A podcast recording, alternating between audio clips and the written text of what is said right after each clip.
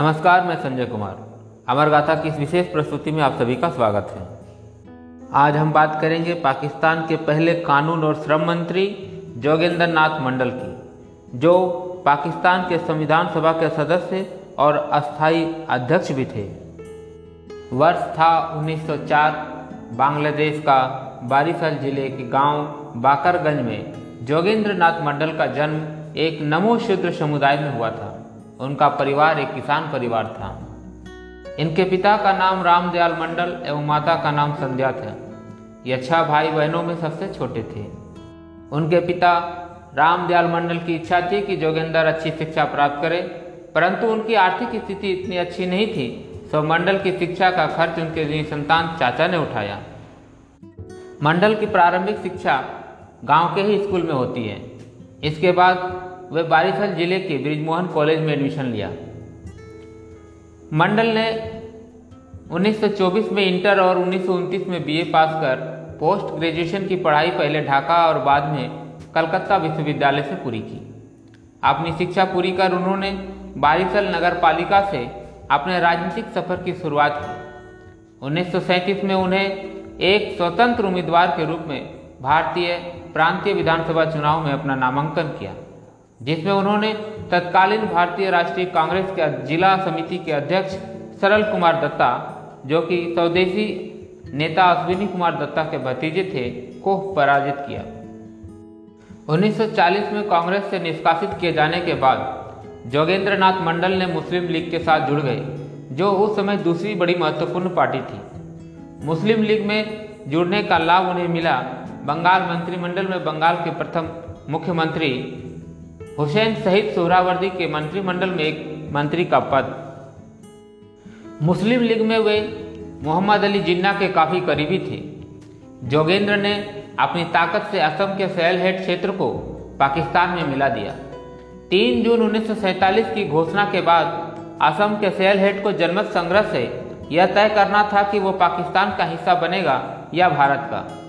उस इलाके में हिंदू मुस्लिम की जनसंख्या लगभग बराबर थी। जिन्ना ने षड्यंत्र के तहत इलाके में मंडल को भेजा, मंडल ने वहाँ के दलितों को मत, पाकिस्तान के पक्ष में झुका दिया।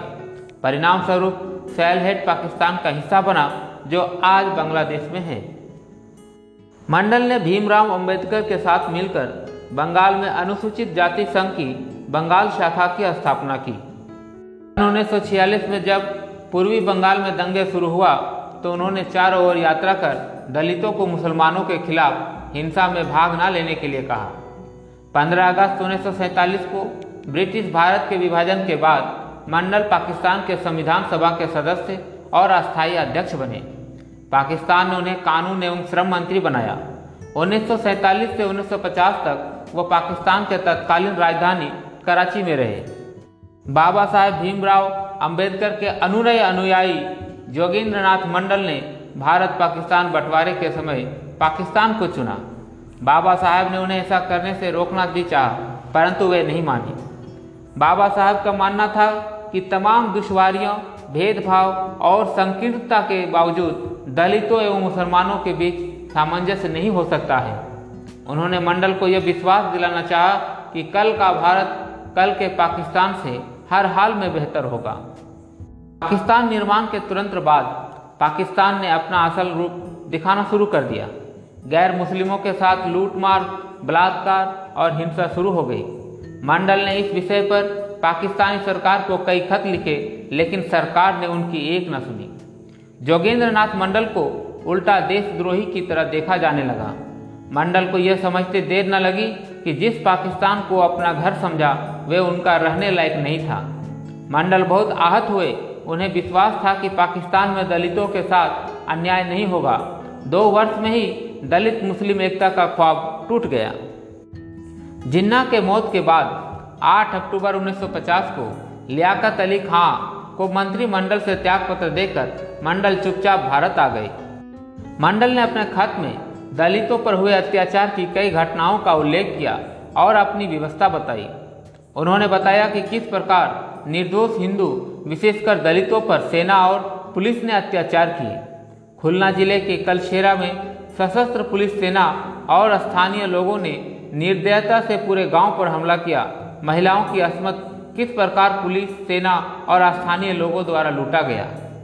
ढाका में नौ दिनों के प्रवास के दौरान उन्होंने दंगा प्रभावित इलाकों का दौरा किया जहाँ उन्होंने ट्रेनों की पटरियों पर निर्दोष हिंदुओं की हत्या कर फेंके गए शव देखकर गहरा आघात लगा।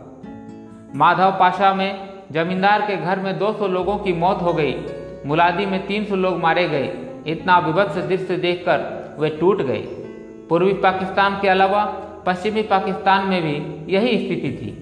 विभाजन के समय पश्चिमी पंजाब में एक लाख पिछड़ी जाति के लोग थे, जिसमें बड़ी संख्या को बलपूर्वक इस्लाम में परिवर्तित किया गया।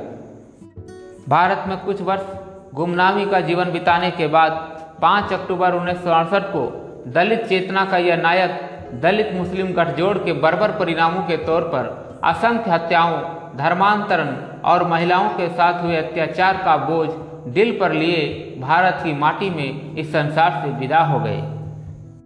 आज के लिए इतना ही। आशा है अमर गाथा की यह प्रस्तुति आपको अच्छी लगी होगी। इसे ज़्यादा से ज़्यादा लाइक शेयर और फॉलो करना ना भूलें। फिर मिलेंगे अमर गाथा की अगली कड़ी में एक नई गाथा के साथ। तब तक के लिए बने रहे हमारे साथ। जय हिंद, जय भारत।